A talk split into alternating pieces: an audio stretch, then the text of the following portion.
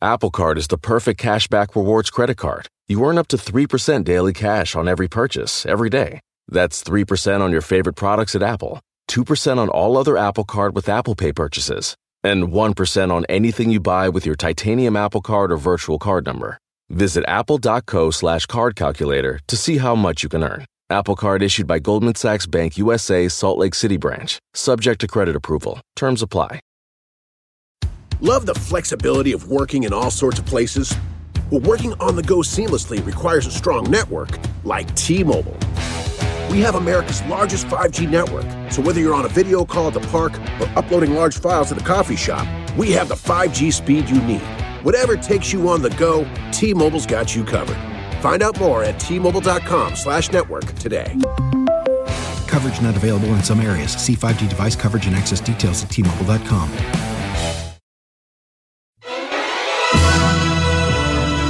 And now, It's time for Inside Conan, an important Hollywood podcast.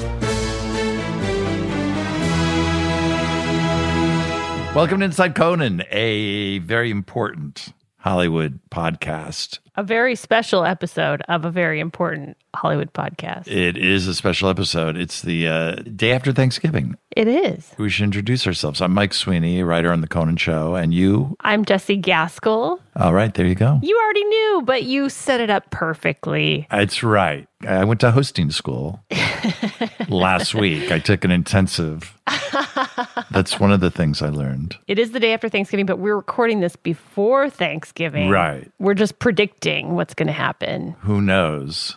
Well, I'm going to have a low key one because Yeah. I'm not going anywhere. No, this was like ideal for me because I don't like Thanksgiving. No. So to have an excuse to not do it is perfect. I never thought about this. I mean, does anyone hunger for Thanksgiving? I, I is it, li- I don't know. I think it's one of those things that we just do because you know you grow up doing it. And now it's now it's tradition. why didn't that get pushed like everything else this year? Why didn't that or combine it with Christmas? Well, that's my thing anyway. Is it's too close to Christmas. That's why you can never enjoy it because Right. you're going to see your family three weeks later. So Thanksgiving is just like let's throw in a stressful dinner that everyone has to Right. sit through, and then turkey too is like the most stressful protein to cook. To cut, yes. Never tastes good. It's always Well, dr- I mean, it's fine, but you have to put gravy on it, and Right. it's like, well, I could have put it, gravy on anything and enjoyed that. I agree. Gravy on anything is fantastic. Also, though, it, it, it's the kickoff to the Christmas season, which is also anxiety producing because then you, you have to buy gifts. And Yeah. for me, it's hard because it's a period where you're supposed to think about other people, which I'm really not my strong suit. Hmm. Well, you know what? We have a great guest today. we do have a great guest. Yes, he's a great guy. Oh, I love him. He's our latest addition to the Conan writing staff. He joined us this summer. Yeah. We gave him a few weeks to settle in before we asked him to be on our podcast. That's right. That's right. but he's delightful and really funny. And uh, man, he's one of the, he just hit the ground running with getting ideas on the show right away. And Oh my gosh, so quick. yeah, yeah, yeah. And he's also not even in LA. He's been in Chicago this whole time. So Right. He's had no reason to relocate. we only know him through Zoom. We've never seen his bottom half. Right. So here he is, Skyler Higley. Yeah, so Skyler, you are currently in Chicago. I am currently in Chicago. It's windy, it's rainy, it's dark. Ooh. Two hours ahead of everyone else. It's fun. That's right. Uh, We're out here in California. You always get your news ahead of us. I do. this must be real wild to have started a new job during quarantine and only have done it remotely so far. Yeah, it's funny. It feels like I don't have a job. we all kind of feel that way. Yeah. I feel like busy and then I'll get stressed out by things. And then I'm also like I haven't, you know, gotten dressed or showered Right. at all. So it's it's very weird to be like He's a real comedy writer. yeah. I think a writer's room is is a sort of singular challenge to come in as a new writer when there's kind of already a dynamic uh, in the room. But I don't even know if it would be harder or easier to do it when there's no physical comedy room. I really couldn't tell you either way. It's I think um just a different vibe of like it's already hard to I think just know when to talk, you know? Right. And then over Zoom and stuff is like, well, if you talk at even slightly the wrong time, nobody's going to hear your joke. So, yeah, exactly. I know I it took me a while to figure that out cuz I for a long time would just say something and then no, there would just be no response. Mhm. Not even like people scrunching up their faces in disgust or anything. Like That's me in a room with actual people. well, that's been the thing. So far, I've been like, so did was that not funny or did nobody hear it? Because I and nobody tells you either way. No, no. because if no one heard it, no one knows to t- no one knows to tell you. So yeah, so then you have to say it again and then maybe a third time louder. Mm-hmm. right. And then now you've really committed to that joke. But by the time it's like the third time, that it's we're two lines ahead and the joke is gone. So Yeah. Like, uh, why? Let's just let it go. I'm not now. If I just see someone's lips moving on a Zoom, I start laughing, whether, whether I've heard it or not. I'm just like, "That's fantastic. Uh, let's do it." I think we should. That's a good idea. Well, yeah, it took me a really long time to talk in the Conan writers room because Is that true? I'm trying to remember. yeah, I mean just with the rhythm of things, you you have to like figure out what's the right time like a jump rope, like when do I go in and Right. and yeah, it just took me forever to to get a sense of the the room energy. Oh, that we should mention you're a stand-up comic as well. I mean, am I? I haven't done it for nine months. You're a sit down comic now. Uh, Let's back up. Okay, so you've been a writer at Conan for five, six months now. Is that right? yep, since July. So yeah, five six months. Wow, that time has gone by upsettingly fast. From what I've heard, you submitted a packet in a previous, like the last time we hired, that's when you submitted a packet. And I think Matt wanted to hire you, you then as well, but was just waiting until he didn't have to get an office space for you. So waited for the pandemic. That was yeah, that was what he told me. He said like we would like you to be here, but if you could just not be here physically, that'd be cool. that would be a lot more affordable for us.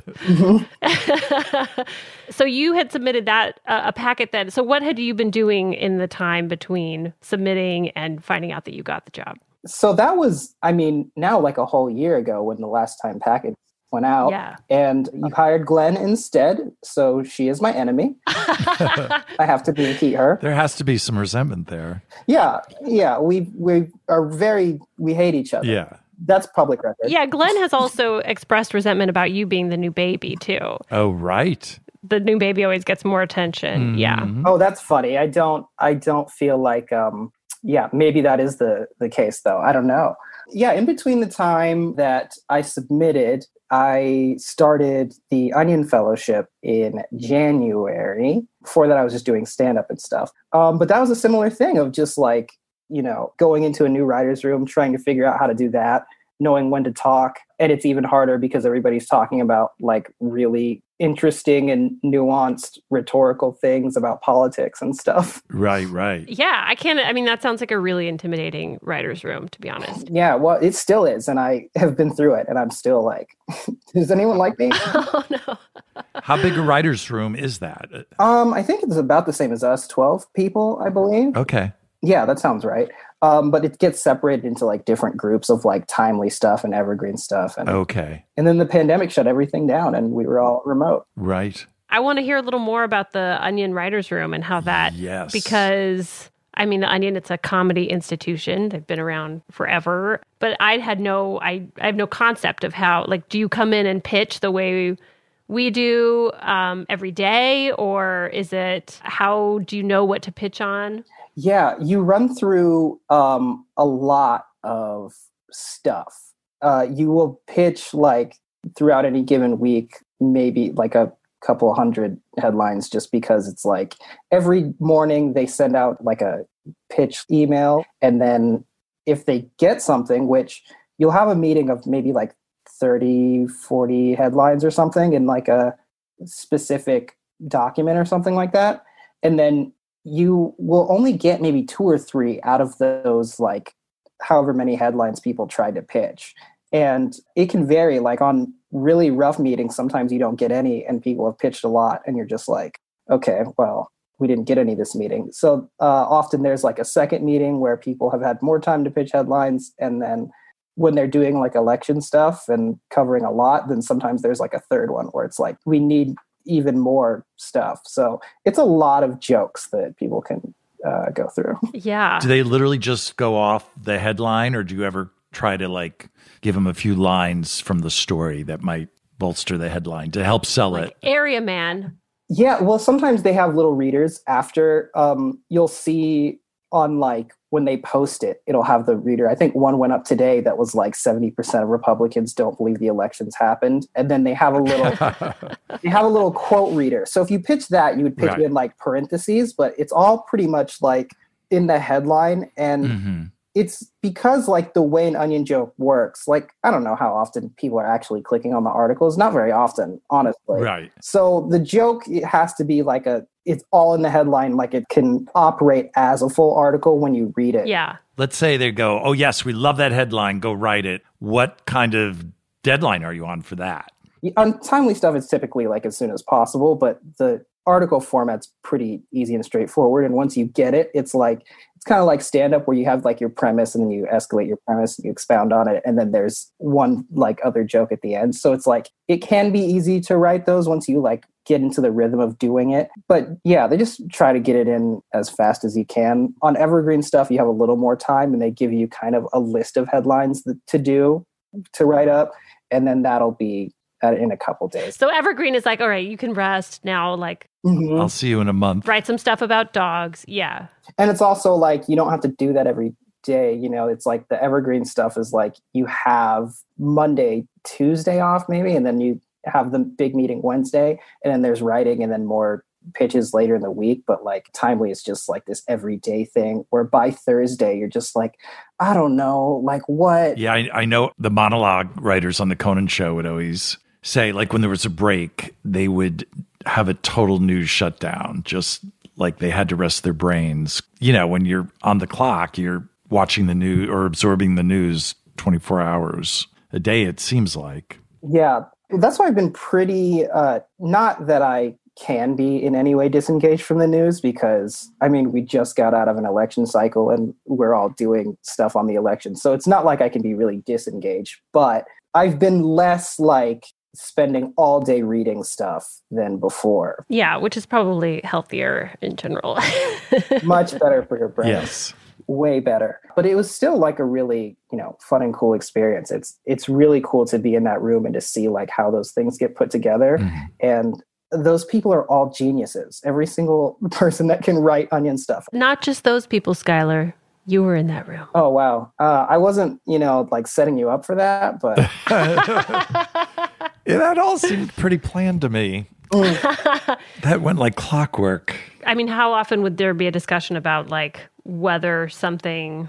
I mean, you said maybe something felt like it wasn't working. Would that just be comedy wise, or it wasn't working like the perspective was off, or had the wrong wrong target, or you know something like that? yeah i mean like all of those you're throwing out so many things and of course like the perspective of it's satire so you're kind of like criticizing and parodying things so like it's wrongheadedness but you want to make sure things don't come from a wrongheaded place and then especially when it comes to things like this summer with like the black lives matter movement and everything those things were like really we want to get the right tone on this and it can be really difficult to have those conversations about getting the right tone, especially in like a room of like predominantly white writers, you know. And then even like stuff about, you know, feminism and, and Me Too and stuff and all sorts of things. Those conversations could be like, I don't want to say like yeah, hard, but like just like intense conversations where everybody's like trying to get the right take because you don't want to put anything out that is detracting from the world or wrongheaded. And of course, like then when the onion does put it out, a whole bunch of people on the internet are going to be mad anyway. So it's like, are people mad for the right or wrong reasons? You know? Yeah, I mean, how much of that do you, did you pay attention to, or was it mostly just ignored? Like we, we can't read the comments. It was paid attention to insofar as like it's just what you want to pay attention to, right? Like if people are saying like a joke is is not okay and it's actually like fine, then you just have to make the decision that that's fine. But sometimes people are saying certain things are not okay, or this was tone deaf, or something like that, and they're actually right, you know. So you have to pay attention to it as much as you want to, but that's why having a room of people getting your like moral barometer right is is really good. And I'm glad that this show does not have that level of scrutiny. yeah, I mean, it's probably sort of a mixed bag to start writing for something that that is mostly apolitical or can offer like a wider range of types of comedy. It doesn't all have to be, you know, like with a, a strong ethical point of view. mm-hmm. Did you have to like do any deprogramming or? Yes. Well, here's what I really had to get used to was the transition from like the amount of headlines that needed to be submitted per any week versus like I'm like, so how much do we want per meeting? And then Matt says, like, yeah, maybe like one or two ideas if you have them. And I'm like, one or two? What do you mean if I have them? yeah. Why did you hire me? Yeah. I work at Vacation Land. I'm like, what? And I mean, that was just like starting out. He's like, yeah, I mean, this time is, you know, it's really weird and intense. So don't stress yourself out. And I'm like, well, that's all I've been doing for the past, you know, however many months. So.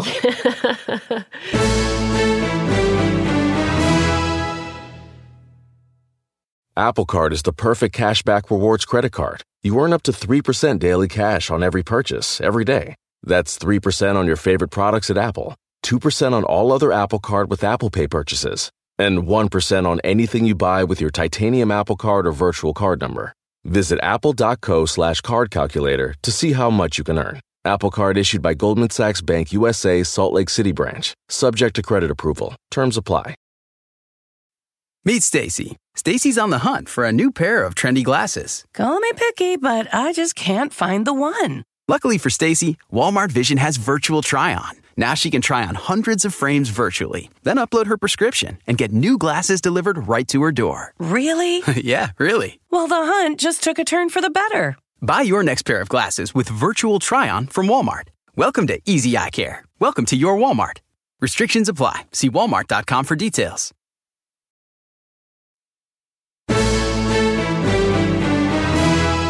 So, how do you like the experience of you started out, you know, using the term freelance, where you're sending stuff in versus then being part of a, a room and talking to everyone? Some people have a strong preference for one over the other, or or do you like do you like both scenarios where you're working together with a group, but also those times where you get to just work on your own without distraction? I like being in a room more just because like it's it's cool to have friends, you know. It's cool to talk, right. be able to talk to people. yeah. Instead of just like throwing jokes into a void and just kind of like not knowing or right. or really hearing about them or talking about them with anybody ever. That's kind of something that I need in order to be able to work you know is just to be like with a group of people and like to be able to collaborate on stuff is very helpful for me. Yeah. Have you gotten to collaborate with anybody on a script yet or has it mostly just been you eh, on your own in chicago? I think you know, me and uh, the worst writer on our show wrote a PSA for uh, voting for. That's right. He's talking about me. I figured it was you. it was great, and it was good to work with you. And I think we did a really good job. And I think we're the reason why Arizona went blue. Arizona came through. why did we even waste our time on Florida and Ohio? Mm-hmm but you're welcome, America. it was all of our very specific location based jokes. How did you two do it? Did you like, I've heard of people in these times, like one person would write a draft, send it to the other person, they'd make suggestions, or did you guys Zoom together or just talk it down on the phone? That's exactly. I think Jessie just wrote a draft and sent it to me, and then I just like, and you put you added your initials. No, we both wrote jokes and then I kind of compiled it and then Skyler made some very important oh, tweaks. I, and I then... added in the word Arizona. Jessie didn't have that. I forgot. I'm like, yeah, I forgot that part. It's got to be the state, Jessie. Come on.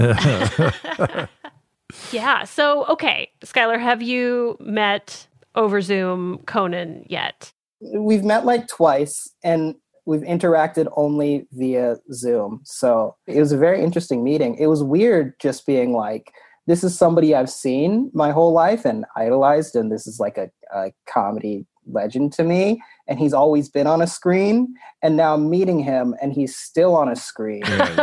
He's still two dimensional. I'm going to tell you this right now. I don't know if Conan O'Brien is real. I'm not sure. No, it's all pre-taped. hmm They gave him a script with your name in it, and it seems like he's interacting with you. Yeah. I appreciate your agnosticism on this. Maybe he's a hologram like Tupac. Do you like? Let's say the pandemic went away. Are you excited at the prospect of moving to Los Angeles, or do you kind of love working remotely from Chicago? Oh, I know. I the work situation right now, I'm going to be honest, I do not like it at all. Yeah. I I hate like just like I want to go somewhere to be able to work. Yeah. All the time I'll just like roll out of bed and then just like for no reason at all just be like I'm working now and just start working because my Right. laptop's right there. It does all seem arbitrary. Yeah. Yeah. I have already not amazing time management. And now it's just like, it'll be like 3 a.m. and I'll be doing stuff. And I'm like, why am I doing this right now? This is not like, they talk about work life balance. How do I have that when my work and my life is in the same like tiny box apartment? So, yeah, Right. I would love to move to Los Angeles and like, uh, see you people in person and actually be able to like work in an office that seems fun. It's so much more fun.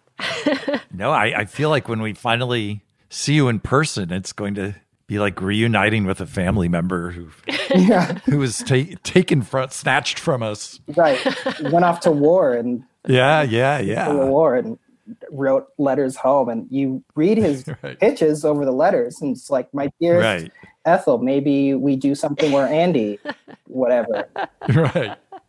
Well, you know, Jessie pointed out something which is true. Like we've seen you so often, but it's this work Zoom, and so there's a lot of joking and stuff. But like we haven't really gotten to know you that the the way you would if you were like Jessie was joking. Like one walk from our office to the commissary, she'd learn, you know, all about your background, and we haven't had that opportunity. Well, yeah, like the first week you worked on the show, we probably would have all gone to lunch. Right. And we would have accomplished what has now taken us six months. Right. But Found out your deepest, darkest secrets. And but did you grow up in the Chicago area or did you no i grew up in utah i moved out to chicago to do comedy is there not a big comedy scene in Utah? they have one well i don't know what it's like now because people have said told me different things about it i never knew but when i was like there as a kid i wanted to start comedy and all the places like there just wasn't enough of uh, anywhere that would let me go. And then i also just kind of saw you know what the scene was like that it just kind of felt like in the open mic scene there was like just a bunch of guys that were like these 40 year old white men each of them one at a time going up saying how they wanted to kill themselves no jokes just Oh my God. cries for grim. help over and over again i hate my wife i hate my kids Oh boy. there'd be one guy that goes up that you're like that guy's funny Who, who's that Right. guy that's that's that's pretty good i didn't know that's something you could do and then it was just like the darkest you know the rest of the time which is the majority of open mics but at, Right. yes, it's true. at that time it was a very specific brand of like uh, i like i just knew that like when i was looking at the scene as far as stand up is concerned i didn't want to do that but i did do improv there Oh, what's what kind of improv do they have? long form improv Name three Mormon leaders. and go. brigham young joseph smith joseph f smith Beautiful. You're in the group. Thank you Wait, so how, and how old were you when you wanted to start doing stand up? You said you were pretty young. Yeah, I moved out of uh, Utah at 20, like right when I had kind of just turned 20 to go. Right. I did that thing that no parent wants you to do where you're like, I'm not going to finish college. I'm going to do comedy. Right. Except for it worked out, so now there's really Yeah. well, I did the math. You know, I'm like, I'm not good at anything else. And right.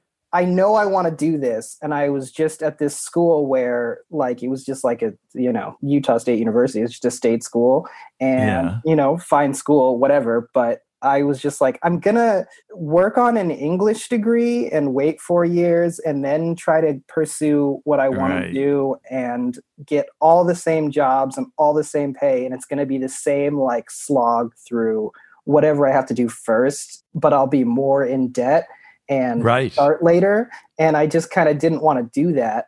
I get restless when it comes to things. So I want to like, if there's something I want to do, I want to do it, you know? I feel like that calculation you did is basically that should be the test for graduating college. Like Mm-hmm. if you do the math and figure out that you don't need to be there, then you just automatically get a degree because you don't need to be there. You should get a PhD. yeah. I should get a special certificate printed that like is looks like a diploma on my wall, but just says realized I didn't need to be there. yeah. It's actually worth more than a PhD. So wow. So were your parents? Did they were they support supportive? Why do I think they were? Uh, yeah, my mom was very supportive uh, about it. Yeah. So she was like, yeah, if anything you want to do, do it. But she's always supportive of like stuff that I do. So it's like Right. almost to a fault where I'm like, you know, You want some pushback? Like, Yeah. come on. give me notes, mom. I'm trying to write your stuff. She, I need your notes. You said everything's great. I mean, how am I supposed to know it's great? Not a good producer, my mom. So you left college to go, and then you started doing stand up and sketch and improv and all of that in Chicago.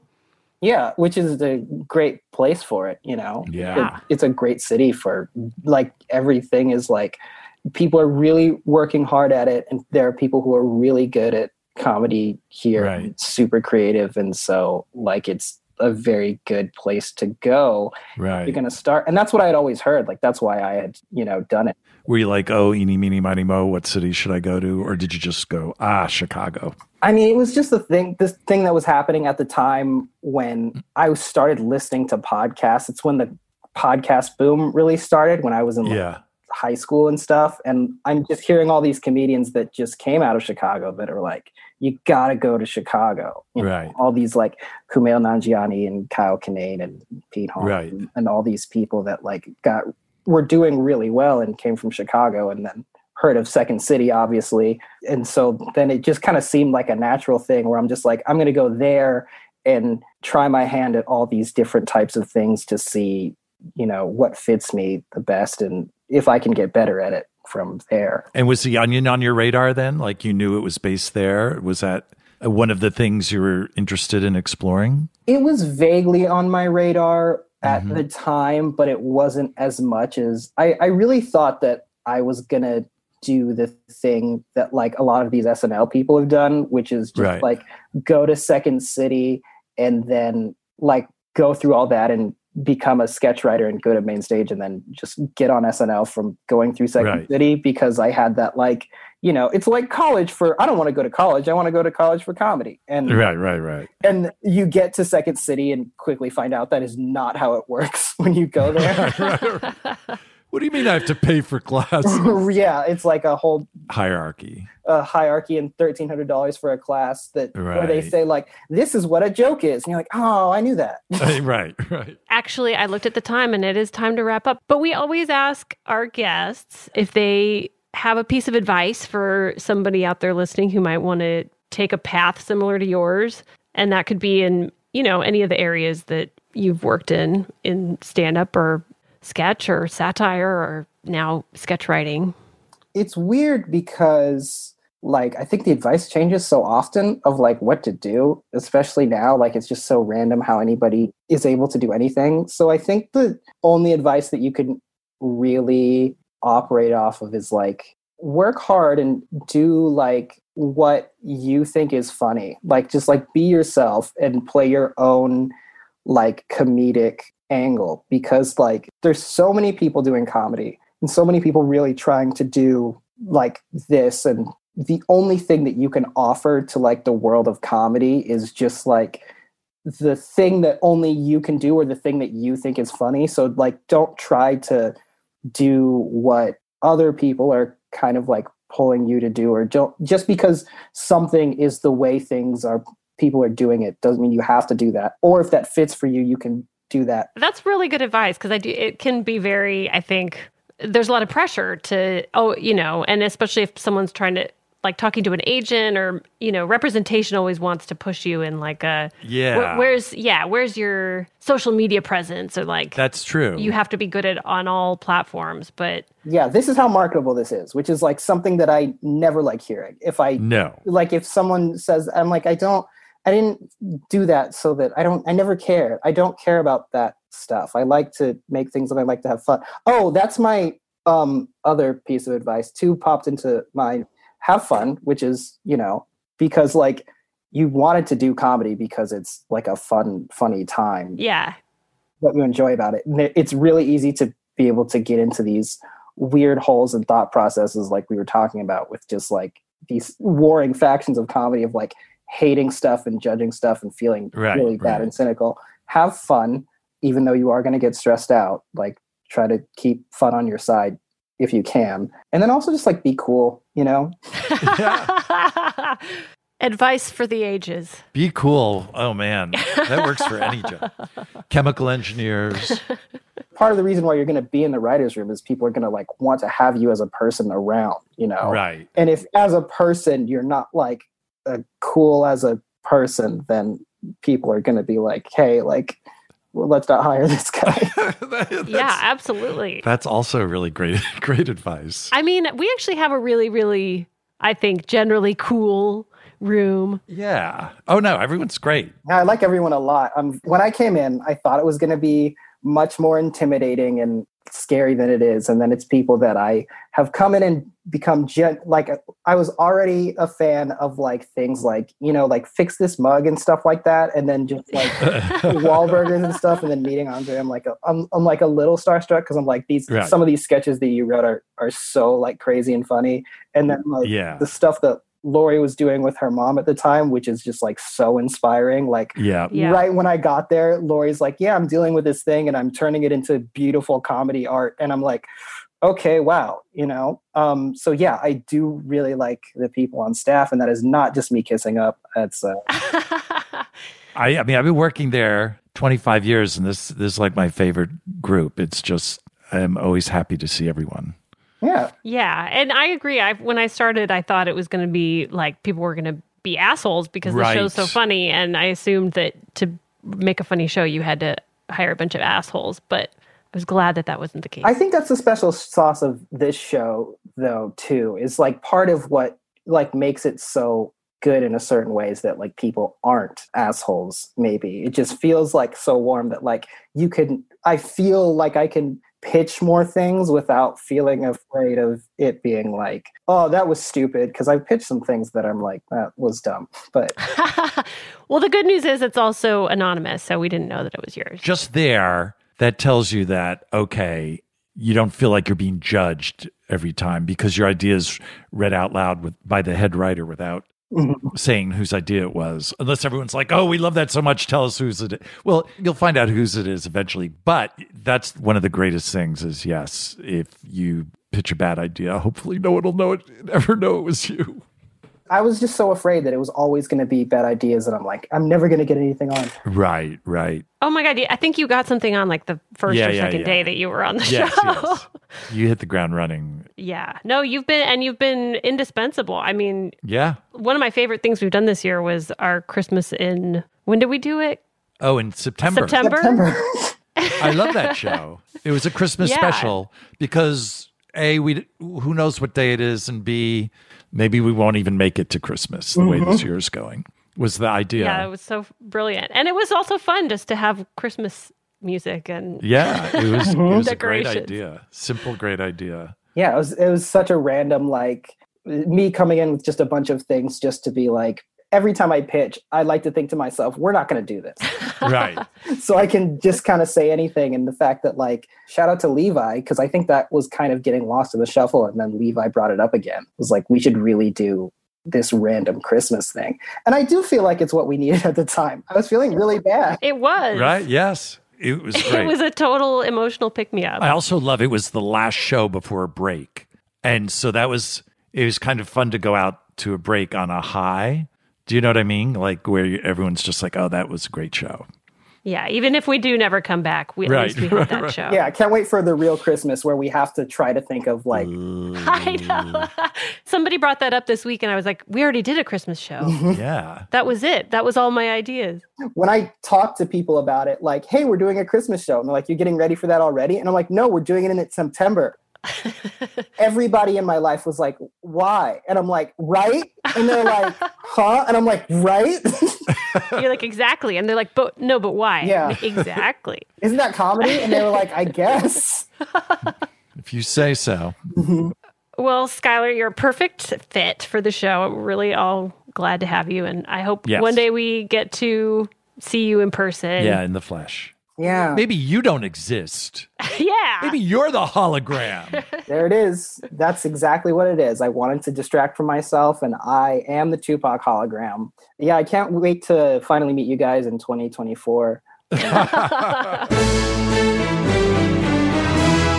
And that was Skyler. Thank you, Skyler. Thanks, Skyler. We didn't even get to this, but Skyler has a separate sketch group outside of his Conan sketches.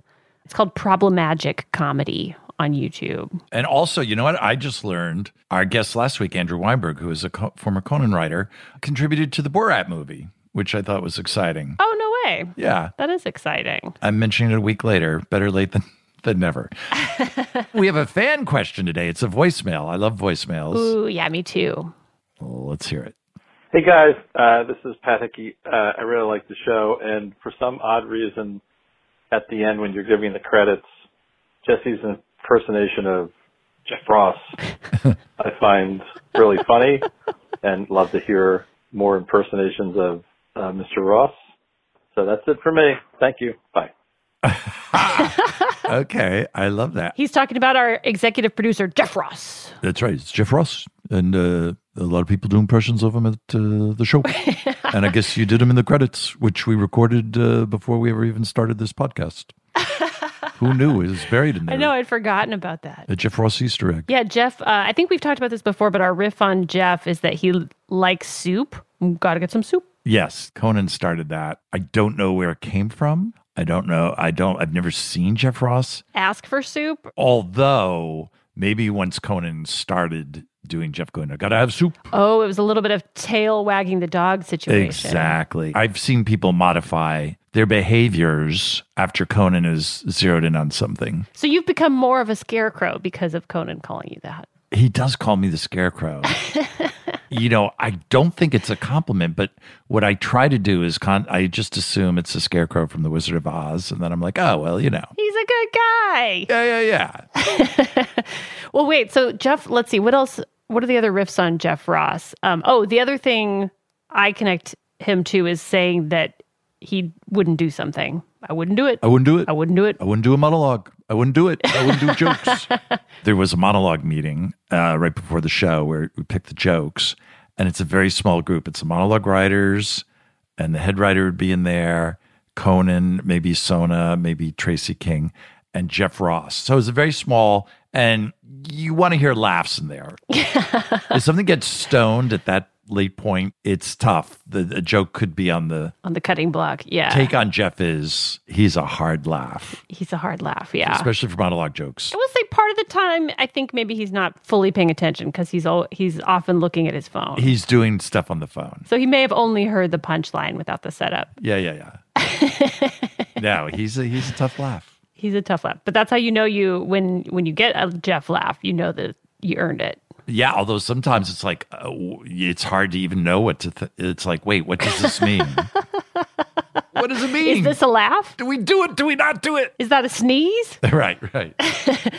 But anyway, that's our executive producer, Jeff Ross. That's right. He's like this iconic Hollywood guy. So it is, he is sort of larger than life in my mind. Yeah, you know, he and Conan started the late night show together in '93. Yeah. he's going to be on our show in a couple of weeks. He is. Unless he cancels, I wouldn't do it. I looked in the mirror and said I wouldn't do it. I wouldn't do uh, Inside Conan. Let's get some soup instead. Yep. Do the soup. Anyway, that's our show. that's our show this week. If you've got a listener question, you can email insideconanpod at gmail.com. Or leave a voicemail at, um, uh, sorry, I got distracted by my phone. Uh, 323, how ironic, 209 5303. See you next week. We like you. Inside Conan, an important Hollywood podcast, is hosted by Mike Sweeney and me, Jessie Gaskell. Produced by Jen Samples. Engineered and mixed by Will Beckton. Supervising producers are Kevin Bartelt and Aaron Blayard. Executive produced by Adam Sachs and Jeff Ross at Team Coco. And Colin Anderson and Chris Bannon at Earwolf. Thanks to Jimmy Vivino for our theme music and interstitials. You can rate and review the show on Apple Podcasts. And of course, please subscribe and tell a friend to listen to Inside Conan on Apple Podcasts, Spotify, Stitcher, Google Podcasts, or whatever platform you like best. This has been a Team Coco production in association with Earwolf.